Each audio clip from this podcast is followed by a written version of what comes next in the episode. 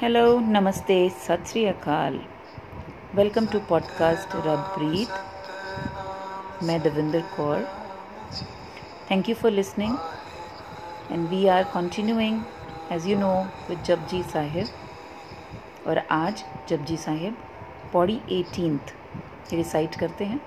और आइए समझते हैं अपनी भाषा में, अपने तरीके से और अपने जीवन में अपनाने की कोशिश करते हैं। वाहिगुरु जी का खालसा वाहिगुरु जी की फतेह। जपजी साहिब, पौड़ी एटीनथ असंख मूरख अंधखोर असंख चोर हराम खोर, असंख अमर कर जाए ज़ोर, असंख गलवत हत्या कमाए, असंख पापी पाप कर जाए, असंख कुड़ियार कूरे फिराए, असंख मलेच मल भख खाए, असंख निंदक सिर करे पार, नानक नीच कहे विचार। वारिया ना जावा एक वार जो तुद पावे साई पलीकार तू सदा सलामत निरंकार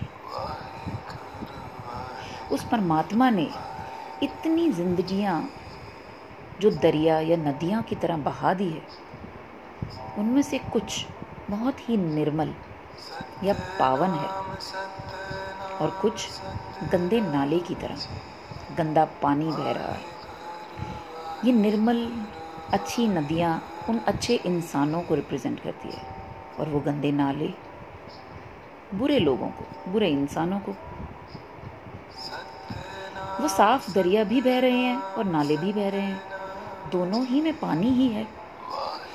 एक के पास बैठो तो नरक का सा एहसास मिलता है और दूसरे के पास चैन, सुकून, शांति।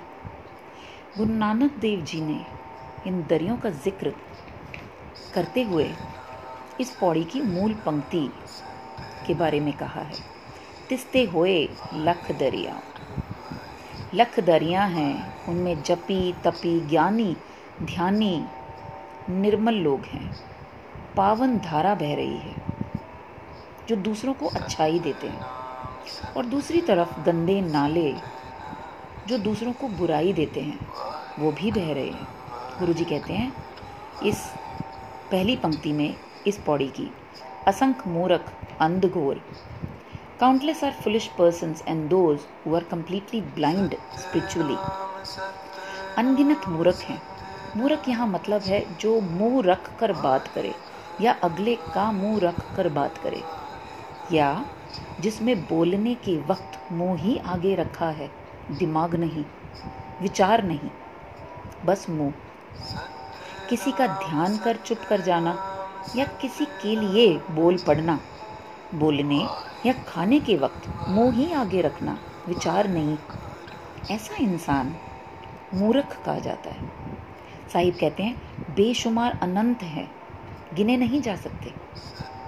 जैसे अमावस्या की रात जिसमें इंसान को अपना हाथ भी नहीं दिखाई देता हु बहू कितने इंसान ऐसे हैं जो ऐसे ही अपने समय को व्यतीत किए जा रहे हैं। अमावस्या की तरह इंसानों की ज़िंदगी में भी अंधकार छाया हुआ है।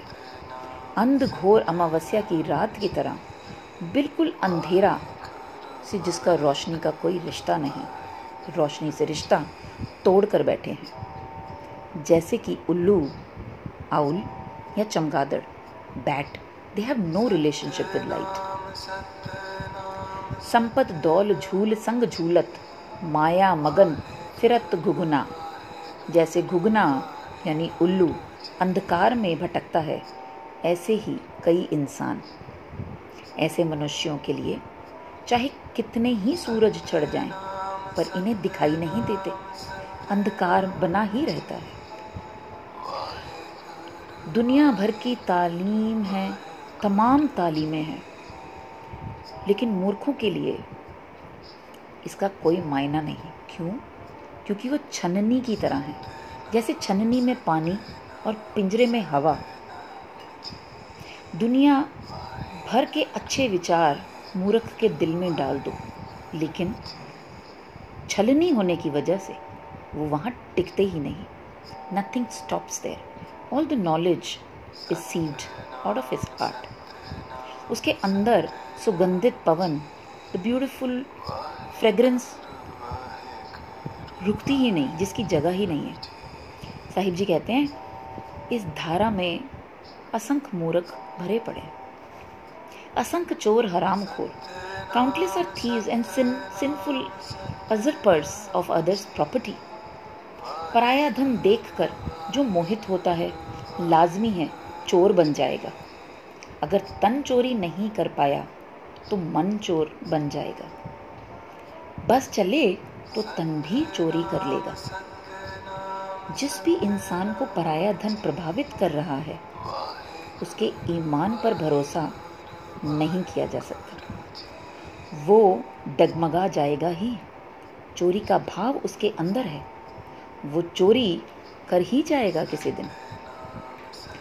दुनिया में लोग चोर इसलिए नहीं बने क्योंकि उन्हें मौका ही नहीं मिला। बहुत सारे इसलिए शरीफ हैं, क्योंकि उन्हें दुर्व्यवहार करने का मौका ही नहीं मिला। इस दुर्व्यवहार या बदमाशी के लिए गुरुजी हराम खोर का नाम ले रहे हैं। शराफत कमज़ोरों के पास है और दुर्व्यवहारी ताकतवारों के पास। और जब शराफत कमज़ोर के पास होगी तो काम नहीं करेगी और ताकतवर के पास होनी चाहिए। चोरी करने का मौका है, लेकिन चोरी या बदमाशी अगर भाव ही नहीं आया या पैदा ही नहीं हुआ तो ऐसे इंसान ज़िंदगी में सबकी भलाई कर जाते हैं। दुनिया में जो शरीफ दिखाई देते हैं शरीफ होते नहीं, कमज़ोर हैं। महाराज कहते हैं, इतने चोर हैं जिनकी गिनती नहीं की जा सकती।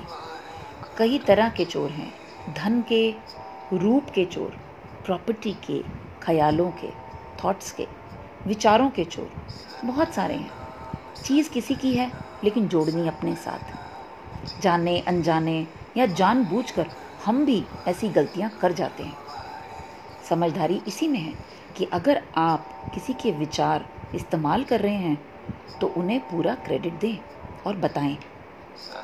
कोई बड़ा या छोटा चोर या बदमाश नहीं है। जिसको मौका छोटा मिला, उसने छोटी चोरी की। और जिसे बड़ा मौका मिले, उसने बड़ी चोरी या बदमाशी की। बड़ा मौका हो तो बुराई बड़े तौर पर प्रकट होती है। हराम खोर बेगाना हक जताने वाले, जो बेशुमार लोग हैं।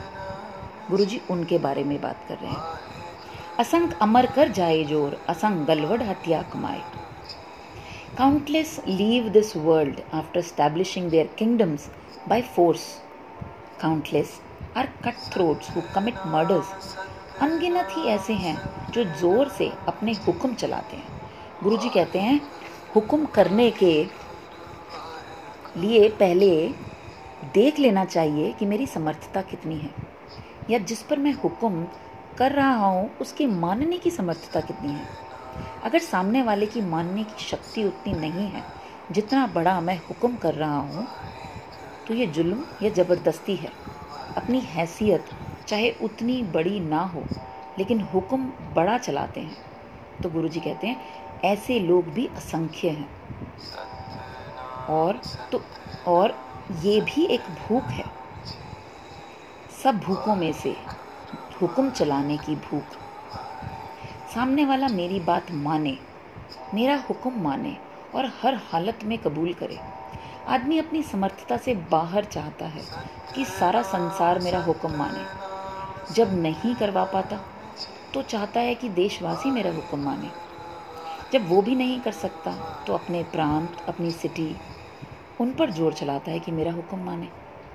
अगर इतनी समर्थता भी नहीं बना सकता कि लोग माने तो अपना सारा ज़ोर अपने घर वालों पर डालता है कि ये तो मेरे हुक्म को मानेंगे ही और मानना पड़ेगा। और अगर घर वाले भी बागी हो जाएँ तो आदमी का नज़ला गिरता है अब उसकी घरवाली के ऊपर कि उसे तो मानना ही पड़ेगा। हर हालत में मानना चाहिए।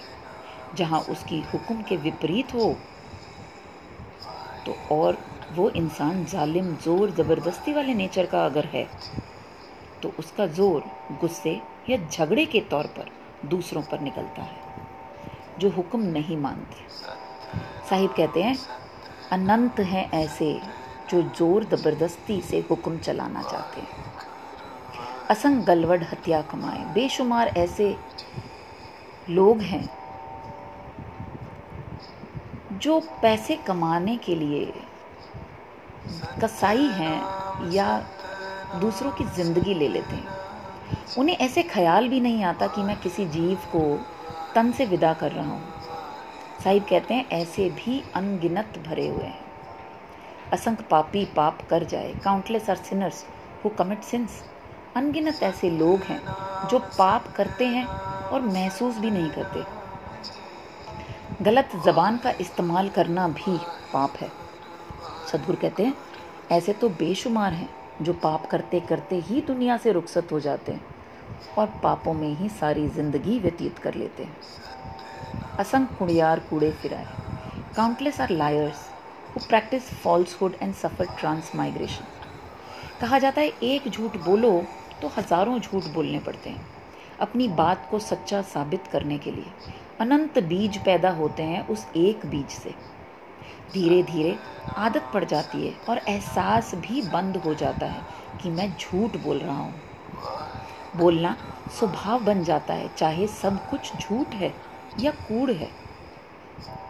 यहाँ कूड़ से क्या मतलब है, समझते हैं। ऐसा अनंत कुड़ियार है जो कूड़ ही बोलते हैं। कूड़ यहाँ उस कूड़ियार और कूड़ जो है, वो जमादार के लिए इस्तेमाल किया गया है। कूड़ गंदगी है, मल है, पाप है, अधर्म है। इस अधर्म जो है, वो कूड़ पे खड़ा है और धर्म सच के ऊपर। यहाँ कूड़ झूठ से वाकिफ कराता है। झूठ बोलना इतना बड़ा बुरा माना जाता है। फरीद जी कहते हैं बोलिए सच धर्म, बोलिए ना बोलिए। जो गुर दस्से वात मुरीदा जो लिए जहाँ झूठ बोलने की ज़रूरत भी नहीं है, इंसान वहाँ भी झूठ बोलता है। कभी बच्चों से, परिवार से, फिर संसार से भी झूठ बोलने लग जाता है। असंख्य मलेच मलभक खाए। Countless sinners are filthy and eat and speak filthy अनंत है ऐसे जिनका खाना मैला है, मल से भरा हुआ है। जो नहीं खाना चाहिए, वो भी खाते हैं। हम सब जानते ही हैं कि हम किस दौर से निकल रहे हैं, इन्हीं गलत खाने की आदतों की वजह से। असंख्य निंदक सिर करे पार। Countless are the slanders who carry loads of sins on their heads this is very beautiful line if you really perceive Guru ji कहते हैं, अनंत हैं ऐसे जो निंदा कर कर के निंदा का भार अपने ऊपर उठाकर घूमते हैं। बात कम करके करनी निंदा है, और बात बढ़ाकर करनी उस तत् तेग बहादुर जी का दोहा है उस तत् निंदा दो त्याजे, खोजे पद निर्वाणा। जन नानक ए हो खेल, कथन है इन्हों गुरमुख जाना। इंसान या तो निंदा करता है या उस तत्व। ये बात इतनी है, वो उतनी नहीं कहता। या तो घटाकर या बढ़ाकर बयान करेगा। फूल को फूल कहना सच कहना है, फूल को कांटा कहना निंदा करना है। और कांटे को फूल कहना उस्तत करना उस्तत यहाँ खुशामत है। जो झूठी खुशामत सुनने की आदत पड़ जाए, वो अपने अवगुणों के संबंध में सुन ही नहीं पाएगा। एक सूफी संत एक बार कहते हैं, मैं अपने दोस्तों से दुखी हूँ जो मेरे गुणों का बखान करते हैं। वो सिर्फ़ मेरा गुण बताते हैं और मैं उन दुश्मनों को ढूंढ रहा हूँ जो मेरी कमियों या मेरे गुनाहों को बता सके। जो जिसको अपनी कमज़ोरी सुनकर अच्छा लगे, वो संत है। क्योंकि वो अपनी कमज़ोरियों से उनकी सुनकर उन्हें सीखते हैं। निंदो निंदो मोको, लोग निंदो, निंदा जौन को खड़ी प्यारी, निंदा बाप, निंदा महतारी। माँ बाप का रिश्ता इतना पवित्र है कि जिसके ऊपर माँ बाप का साया ही नहीं हो हम उसे यतीम कह देते हैं। वो तरस योग है। ऐसा अनकंडीशनल लव या ऐसी माँ की ममता कोई भी नहीं दे सकता अपने माँ बाप के अलावा। पर कबीर कहते हैं कि निंदक जो मेरी निंदा करता है, मैं, मेरा रिश्ते उसके साथ ऐसा है जैसा मेरे माँ बाप के साथ है। हम आमतौर पर बहुत दुखी होते हैं अगर हमारी कोई निंदा करे। हम निंदा दूसरों की सुनना पसंद करते हैं। और उपमा अपनी, ऐसी भावना अधर्म है। संत जैसे कि कबीर अपनी निंदा सुनकर सुधार कर लेते हैं। लेकिन जिसे निंदा करने की आदत पड़ जाए, वो एक दिन उसे फूल को, फूल दिखेगा ही नहीं। कांटे ही दिखेंगे फूल को कांटा बोली जाए और साबित करी जाए तो ज़िंदगी ही कांटों से भर जाती है if you keep talking about somebody in wrong perspective continuously continuously you would perceive as if everyone around you is wrong what will happen? You are actually receiving all those energies within you. And you yourself turn your life in all the wrongdoings. Everything in your life starts happening in a wrong way. Please. आगे बढ़ते हैं तो जब ऐसा इंसान किसी की निंदा करते करते अपनी ज़िंदगी ही कांटों से भर ले तो गुरुजी कहते हैं पर निंदा। पर निंदा हुआ दूसरों की निंदा। पर निंदा करते करते वो चूड़ी बन जाता है, चूड़ी कहा जाता है। यहाँ चूड़ी पंजाबी में पराया मल उठाने वाली औरतें हुआ करती थी, जिन्हें आजकल हम जमादार कहते हैं। तो वो कूड़ा उठाए जा रहा है, दूसरे की निंदा करते करते जमादार वो है असलियत में जो निंदा कर रहा है, कूड़ा उठाने वाला नहीं। पर निंदा घट चूड़ी, मुट्ठी, क्रोध, चंडाल गुरु जी कहते हैं, अनंत हैं ऐसे जो निंदा करते हैं, इंसान ऐसे भी कश्मकश में फंस जाता है, फूल को फूल बुला लूँ। तो ठीक, क्योंकि वो संत को संत बुला रहा है।